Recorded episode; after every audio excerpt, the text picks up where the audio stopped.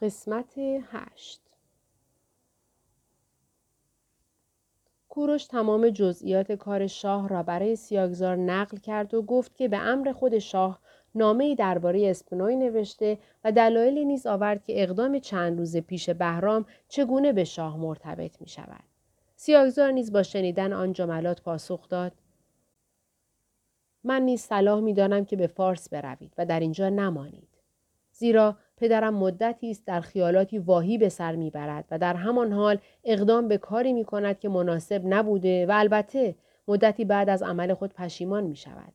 با اینکه ده سال قبل هر قولی را که می دادند و هر حکمی را که می کردند نه خودشان آن را تغییر می دادند و نه کسی جرأت تخلف از آن را داشت، اما چندی است که احوالاتش دگرگون شده و بر احکام خود نیز استوار نیست. صبح حکمی می دهد و عصر آن را منسوخ می کند و شب از قولی که روز داده پشیمان می شود. با این وصف ماندن شما در اینجا صلاح نبوده و با این اوهامی که شاه علیه شما دارد به هیچ وجه نمی توان به سلامت شما مطمئن بود. کوروش دلایل سیاگزار را صحیح دانست و جوابی برای آن نیافت تا بهانه‌ای برای ماندن خود قرار دهد. بنابراین مجبور شد که احساسات قبلی خود و آنچه را که او را از این سفر منع می‌کند برای سیاگزار بازگو کند. پس برای شروع چنین آغاز کرد: آری، من نیز صلاح را در سفر و رفتن به فارس می‌دانم و پدرم هم بر همین عقیده است. ولی آیا اگر من از اینجا بروم بهرام به مقصود خود نخواهد رسید؟ گمان نمی کنم که شما اینقدر لجوج باشید که به خاطر دشمنی با یک نفر از خطری که جانتان را تهدید می کند باک نداشته باشید و فقط برای اینکه با او عداوت کنید و از رسیدن به مقصودش جلوگیری نمایید خود را در معرض هلاک و خطر قرار دهید. کوروش از این حرف متوجه شد که سیاگزار منظور او را نفهمیده. بنابراین مطلب را اینگونه واضح تر بیان کرد: نه، من اصلا خیال دشمنی با بهرام را ندارم و نداشتم. اوست که با من دشمنی دارد و فعلا هم قصد بدی به او ندارم. ولی ولی چه؟ ولی من از اسپنوی نمیتوانم صرف نظر کنم، زیرا او را دوست دارم. اما عقل حکم می کند که جان خود را نجات دهید. آری، عقل چنین حکم می کند و من همان را تصدیق می کنم. ولی اگر در عمر خود یک بار عاشق شده و لذت عشق را چشیده باشید، خواهید دانست که عشق بر عقل حاکم است. من عاشق نشدم و این حس قلبی تاکنون در من پیدا نشده است، اما شما را هم نمیتوانم در این باره ملامت کنم. زیرا درباره چیزی که نمیدانم نمیتوانم حکمی بدهم.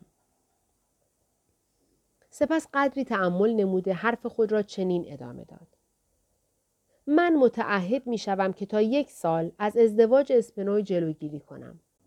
پس از یک سال هم اگر شما به اینجا آمدید همه تلاش خود را به خرج می دهم تا در رسیدن به مقصود خود موفق باشید. کوروش دستش را بر پیشانی گذاشت و مثل کسی که به مطلبی مهم می اندیشد یا می خواهد چیزی را به خاطر آورد، چند دقیقه‌ای به همان حال ایستاد و متوقف ماند. سپس سرش را بلند کرد و گفت: آیا شما قول می دهید که تا یک سال دیگر اسپنوی را مجبور به قبول ازدواج نسازند؟ مجبور؟ من می گویم حتی اگر خودش هم با کمال میل حاضر به ازدواج شود، چنین فرصتی را برایش فراهم نخواهم کرد. بسیار خوب. حالا دیگر رفتن برایم آسان شد. مصمم شدم که به این سفر بروم، اما می دانید که اجازه گرفتن از شاه در این باره نیز کار آسانی نیست، زیرا اندیشه ایشان درباره من معلوم نمی باشد. سیاگزار پس از اندکی تأمل پاسخ گفت: بله، درست می فرمایید، ولی همکنون تدبیری به خاطرم آمد. شما به عنوان مسافرت به اکباتان از اینجا بیرون بروید. در واقع به همین عنوان هم جناب کامبوزیا و خواهرم ماندان برای شما اجازه بگیرند. یقینا شاه اجازه این سفر را خواهد داد. من هم باید به اکباتان بروم و از آنجا به محل مأموریت خود بشتابم. بنابراین تا آنجا با شما همراه خواهم بود. پس از آنکه چند روزی در اکباتان بودید، به عنوان مشایعت من از شهر خارج شده و به فارس بروید. به نظر من راه حل خوبی است. کوروش این راه را پسندید و قرار شد که همین گونه عمل کند. پس سیاگزار موضوع صحبت را تغییر داد و گفت: راستی، اخلاق جدید شاه مرا بسیار نگران کرده و برای امرا و شاهزادگان مشکل ایجاد نموده است و همگی با تنفر و دلزدگی کار می کنند و هیچ کدام به دوستی و دشمنی شاه اعتمادی ندارند. طبیعی است که در این صورت کار مملکت و کشورداری سخت خواهد شد. دولت‌های همجوار هم با اینکه از دولت ایران سخت می‌هراسند و همیشه برای تجدید مودت و دوستی مأمورین سیاسی خود را به ایران می‌فرستادند، ولی امروزه آن ترس و وحشت به کلی از بین رفته و حتی دولت لیدی امسال از طرف دولت ایران یکی از محترمین را خواسته است. از قرار معلوم، همانطور که مأمورین غیر رسمی ما از آن مملکت اطلاع دادند، آنها قوای زیادی تدارک دیده و قشونشان را همواره منظمتر و بیشتر می نمایند. من اجالتاً برای دخالت در امور سیاسی حواس مناسبی ندارم، ولی همانطور که خودتان می دانید همه این خرابی ها در مملکت علتی جز تغییر اخلاق و رویه شاه ندارد و به طور کلی در مملکت ایران برخلاف بعضی از ممالک دیگر چون همه اختیارات در دست شخص سلطان است، بنابراین زندگی و مرگ کشور بسته به کفایت سلطان خواهد بود. خلاصه عرض می کنم که همه این ویرانی ها که به علت تغییر اخلاق شاه است به شرب مسکر بستگی دارد. دوستی من با شما نیز به من حکم می کند که خدمتتان عرض نمایم شما نیز در شرب مسکر زیاده روی می کنید و این عمل در آینده برای زندگانی شما و حتی برای همه مملکت ایران ضررهای بیشمار خواهد داشت. شما هم اکنون می‌بینید که مداومت در نوشیدن شراب چگونه خیالات شاه را مغشوش کرده، باعث ایجاد سوءظن در ایشان شده است و نتیجه همه این بدبینی‌ها را در مملکت شاهد بوده و هستید. شب گذشته که شما را می‌دیدم و رفتارتان را در حال مستی مشاهده می‌کردم، تأسف می‌خوردم که چرا چنان کسی مثل شما عاقل و فهمیده که همه سعیش بر این است تا کاری برخلاف انسانیت انجام ندهد، این گونه خود را از عقل بری می سازد و دست به اعمال و رفتاری می زند که اگر در زمان هوشیاری کسی دیگر آن کارها را انجام دهد، موجب مکافات و تنبیه خواهد شد. سیاگزار که به حرفهای کوروش به دقت توجه می کرد، به زبان آمد و گفت: چیز تازه‌ای فرمودید که من تاکنون از کسی نشنیدم، زیرا همه روحانیون و سیاسیون ما بدین کار مشغولند. من تا به حال از کسی نشنیدم که از شراب مذمتی نماید. شما به کار دیگران کاری نداشته باشید. آیا عرایض بنده را اشتباه می‌پندارید؟ درست است که شراب را یکی از سلاطین مقتدر سلسله جمشیدیان که مربوط به روحانیت هم بوده است تهیه نموده و تا کنون نیز کسی بر ضد آن صحبتی نکرده. ولی شما خود مضرات آن را ببینید و ببینید که در موضوع این مسکر چقدر سهلنگاری و اشتباهکاری شده است. در همان آغازی که شراب اختراع شد و مردم کیفیت آن را احساس کرده و به سرعت و شتاب همه خوردن آن را تجربه کردند و طی دو سال همه مردم از هر طبقه‌ای روش ساختن آن را آموختند، مرتکب اشتباهی بزرگ شدند. یعنی آنها فکر کردند که دنیا به بهشت مبدل شده و مرگ از میان رفته است. علت آن این بود که پس از مصرف شراب از قضا چند سالی گذشت و هیچ کس نمرد. پس تاکستان‌های ایران وقف خم‌های شراب شدند و چون در آن دوران فلاسفه نیز پی در پی اختراعات تازه می‌کردند و از کشفیات آنها فواید کلی به مردم می‌رسید، مانند کشف آتش و فواید آن در زندگی روزمره و نیز کشف آهن و استخراج آن از سنگ و کاربرد آن در ساخت و وسایل مختلف، شراب را نیز از همین گروه کشفیات دانسته و داروهای مسکر دیگری نیز پدید آمد. با مصرف این داروها کم کم مغزها مختل شد و استفاده این مواد در بین فلاسفه که فکری نسبتاً لطیف داشتند مؤثر افتاد و فلسفه به سفسطه مبدل گردید. چنین شد که شراب بر سایرین نیز اثر کرده و بیشتر اهل مملکت دست از کار کشیده، مشغول خیالبافی و به عقیده خود خوشگذرانی شدند همین مطلب باعث شد که سلطنت نهصد ساله جمشیدیان به دست ماردوشان منقرض گردید. ولی این عادت باز هم در ایران ادامه یافت و چون با طبیعت انسان موافق است، باعث شد که تا کنون روحانیون و سیاسیون ما به فکر مضرات آن نیفتاده یا نخواهند بیفتند.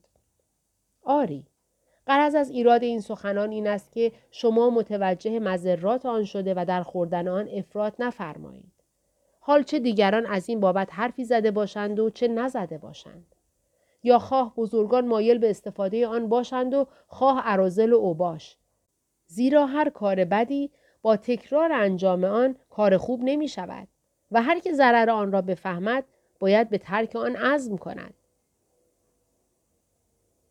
صحت فرمایشات شما را تصدیق می کنم. امیدوارم فکرهای تازه شما که اساسش بر تقلید دیگران بنا نشده و همگی از عقل و بصیرت فطری نشأت گرفته، خدمات بزرگی به پارسیان و سایر ایرانیان بنماید. من در این ساعت به شما قول می دهم که پس از این به مستی روی نیاورده و کلمه ای نیز از روی بیشعوری از زبان جاری نسازم. ولی باید دلیلی فلسفی و طبی درباره شراب بگویید. اما نه اکنون. حال خوب است که برویم و قدری استراحت نماییم. شما بفرمایید به قصر بروید. من قدری در باغ گردش نموده و سپس به خیمه های خارج قصر می روم. سیاگزار خداحافظی کرد و رفت. کوروش نیز وارد خیابان باریکی شد که به طرف غرب باغ می رفت و به چمن کوچهی منتهی می گردید. او به آرامی راه می رفت و پس از چند دقیقه به چمن رسید. آنجا در گوشه از چمن به درخت بیدی تکیه کرده، نشست و از میان درختان خیابان باریکی که مقابل همان راه آمده بود به قصر آرتنبارست چشم دوخت. گویی منتظر کسی است یا احتمال می دهد که معشوقه‌اش به آنجا خواهد آمد. هنوز چند دقیقه‌ای نگذشته بود که این احتمال به وقوع پیوست و از چند قدمی چمن صدای پایی شنیده شد که به آرامی نزدیک می شود. طولی نکشید که قامت معتدل و اندام موزون اسپنوی با لباس شب از پایین چمن نمودار گردید. او پله های کوتاه چمن را که بیش از سه عدد نبود پیمود و پاهای ظریف و کوچک خود را روی سبزه های چمن گذاشت. آمدن کوروش به اینجا از روی وعده و قرار قبلی نبود، بلکه او آمده بود تا فقط پنجره های اتاق معشوقه اش را نگاه کند. آن هم به تحریک شایدهایی که مخصوص عشاق است. بنابراین کوروش از این اتفاق بسیار شادمان شد و در پوست خود نمی گنجید. کوروش همانطور که نشسته بود شاهد معشوقه اش بود و می خواست بداند که او کجا رفته و چه می کند. با این حال احساس لطیفی به کوروش دست داده بود که اگر می خواست از حال خود به اسپنوی بگوید، این بیت در پرده های گوش آن بانو انعکاس می یافت. از در در آمدی و من از خود به در شدم. گویی که از این جهان به جهان دگر شدم. سرانجام اسپنوی در ده قدمی کوروش به درختی تکیه داد و ایستاد. او از بین شاخه های درختان مشغول تماشای ماه شد. نور ماه به صورت زیبا و سفید او میتابید و کوروش او را چندان درخشنده و بی همتا میدید که از خود بی خود شده بود. البته اسپنوی کوروش را نمیدید، زیرا او در سایه درخت نشسته و از دیدگان پنهان بود. خلاصه این دو عاشق حدود نیم ساعت در این چمن به خیال یکدیگر به سر بردند، اما هیچ کدام از خیال هم خبر نداشتند. کوروش چند بار قصد کرد که اسپنوی را از حضور خود آگاه سازد، اما نه زبان یاریش می‌کرد و نه قدم حرکتش می‌داد. سرانجام اسپنوی سکوت را برهم زد و با صدای ظریف و مؤثری شروع به زمزمه کرد و با آهنگی ملایم و دلنواز چنین شعری خواند: تو صاحب منصبی، از حال مسکینان چه می‌پرسی؟ تو خواب آلوده‌ای، از چشم بیداران چه می‌دانی؟ کوروش دیگر طاقت نیاورد. او نمی‌توانست ساکت بنشیند و معشوقه‌اش را حتی ده قدم دورتر از خود ببیند. البته از طرفی می‌ترسید که مبادا با ظاهر ساختن خود در آغاز اسپنوی او را نشناسد و از دیدنش بترسد و از طرفی سیمای معشوقه و صدای مؤثرش که از عشق و محبت سرچشمه می گرفت قدرت حرف زدن را از او بگیرد. او می‌خواست حرفی بزند ولی نمی‌دانست چه بگوید. او نمی‌توانست زبان را در کام بگرداند. سرانجام پس از مدتی لکنت توانست این جمله کوتاه را بر زبان آورد. خانم، شما اینجا چه می‌کنید؟ اسپنوی که غرق خیال بود و در عالم اندیشه جز سیمای معشوق خود را نمی‌دید و در اشعارش فقط صورت خیالی کوروش را مخاطب می ساخت، به جای اینکه در دل شب و دور از قصر از وجود کسی وحشت زده شود، هرگز هراسی به دل راه نداده، مثل کسی که از حضور معشوق آگاه بود و فقط شرم و حیا صورتش را سرخ می کند، با لحنی آرام و سرشار از حیا که گویی از زمزمه خود نزد کوروش خجل است گفت: شما بهتر می دانید. کوروش این جواب را که در معنی دلالت بر این دارد که عشق کوروش اسپنوی را به آنجا آورده است، به گوش حال شنید، برخاست و به طرف اسپنوی رفت و دست او را لمس کرد. آنگاه به آرامی گفت: اسپنوی عزیزم، من فقط به خاطر اینکه این چمن نزدیک منزل تو بود به اینجا آمدم. هیچ گمان نمی کردم که بخت من اینقدر همراه هم باشد که در این هنگامه شب به دیدار شما نائل شده شما را ببینم. حال بگویید که شما در این وقت برای چه به اینجا آمدی؟ و چه چیزی باعث شده که تو به جای خواب و راحت از قصر خارج شده و در باغ مشغول قدم زدن شوی؟ شاهزاده، همان چیزی که شما را به اینجا کشانده، مرا واداشت تا این موقع شب به این چمن بیایم. نیم ساعت قبل به خوابگاه رفتم تا استراحت کنم. ولی خیال نگذاشت که خواب به چشمانم بیاید. پس مجبورم کرد تا از قصر خارج شده به باغ بیایم. کوروش مفهوم حرفهای اسپنوی و کنایه‌هایی که از کلام صریح آشکارتر بود را فهمید، ولی دوست داشت که این عبارت را هرچه بیشتر از معشوقش بشنود، ضمن آنکه کنایات را واضح‌تر و روشن‌تر بیان کند. پس خود را به ندانستن زد و گفت: خانم، شما که خوشبختانه اسباب هر گونه آسایش خیال و راحت جان برایتان فراهم است، پس چرا باید دلتنگ باشید و نتوانید به راحتی بخوابید؟ اسپنوی با لحنی پر از التماس و درخواست پاسخ داد: شاهزاده، گمان نمی کنم که از حرفهای من احساسات و علت پریشانیم را نفهمیده باشید یا از ظاهر سیمایم به باطن و خیالات درونیم پی نبرده باشید. پس این فرمایشات چیست؟ کوروش با شنیدن این سخن متوجه شد که شدت عشق او را از درک نفس معشوقش باز داشته و در سخن گفتن و تجاهل کردن زیاده روی کرده است. زیرا زنان نجیب هر قدر به مردی دل بسته باشند، باز هم نمی توانند این عشق را به وضوح بیان نمایند و اینها همه به خاطر حیایی است که در وجود این زنان نهفته است.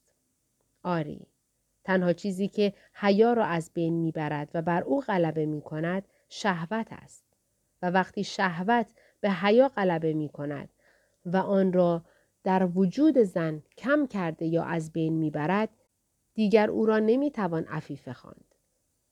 پس کوروش شکل حرف زدن خود را تغییر داد و گفت: خانم، از وقتی که شما را دیدم، محبتتان در دلم جای گرفته و هر روز این محبت بیش از پیش می شود. هر چه فکر کردم به این نتیجه رسیدم که نمی توانم در این عالم با زنی جز شما عمر خود را به سر ببرم. آیا شما هم به این کار رضایت داشته و حاضرید که هیچ مردی را جز من شریک عمر خود قرار ندهید؟ خانم، بسیار معذرت میخواهم که اینقدر بی پرده صحبت کرده و شما را اذیت میکنم. ولی میدانید که برای اطمینان قلب و خاطرم لازم دانستم که این گونه سخن بگویم. من در جواب این سخنان جز یک کلمه بله چیز دیگری از شما نمیخواهم.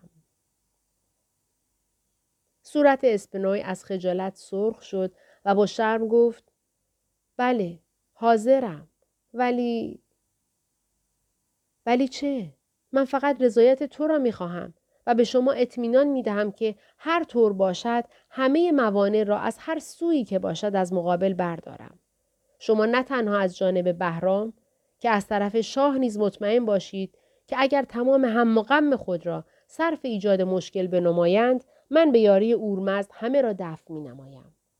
اما مطلب دیگری که باید به عرض شما برسانم این است که برای شخص من ماندن در اینجا اسباب خطر است و لازم شده که به اکباتان بروم و از آنجا عازم فارس شوم. اسپنوی حرف کوروش را قطع کرده دست او را گرفت و در حالی که به صورتش چشم دوخته بود گفت: به فارس بروید و از اینجا دور بمانید؟ آن وقت کوروش دست اسپنوی را فشرد و با کمال متانت و وقار گفت: عزیزم، شما حق دارید که از رفتن من غمگین شده و احتمال بدهید که بعد از رفتن من شما را مجبور به کاری کنند که از آن متنفرید. ولی من به شما اطمینان می دهم که تو برای من و من برای تو هستم. هیچ کس نمی تواند بین من و تو جدایی بیفکند. همانطور که گفتم من باید بروم و تا یک سال دیگر به اینجا نیایم. بر فرض اینکه من طاقت داشته باشم تا یک سال دیگر با جدایی تو بسازم. ولی بعد از رفتن تو چطور ممکن است که مرا راحت بگذارند؟ مطمئن باش که چاره‌ای اندیشیدم تا هیچ کس با تو کاری نداشته باشد. پس از گذشت یک سال نیز باز خواهم گشت تا به آنچه می‌خواهیم برسیم. اما به خاطر داشته باش که رفتن من به فارس باید مخفی باشد. آری، این دو عاشق مدتی با هم صحبت کردند ولی از دیدن یکدیگر سیر نمی‌شدند. هنگامی به خود آمدند که متوجه سپیده صبح از جانب مشرق شدند. چیزی نمانده بود که هوا روشن شده، ساکنین قصر به انتظار طلوع خورشید بر بامها برآیند و آماده ستایش خورشید شوند. پس آن دو علیرغم میل خود با یکدیگر خداحافظی کرده، هر یک به طرفی رفتند. هشت. مسافرت اکباتان. کوروش عازم سفر به اکباتان شد و همه خیرخواهان او وی را آماده مسافرت دیدند.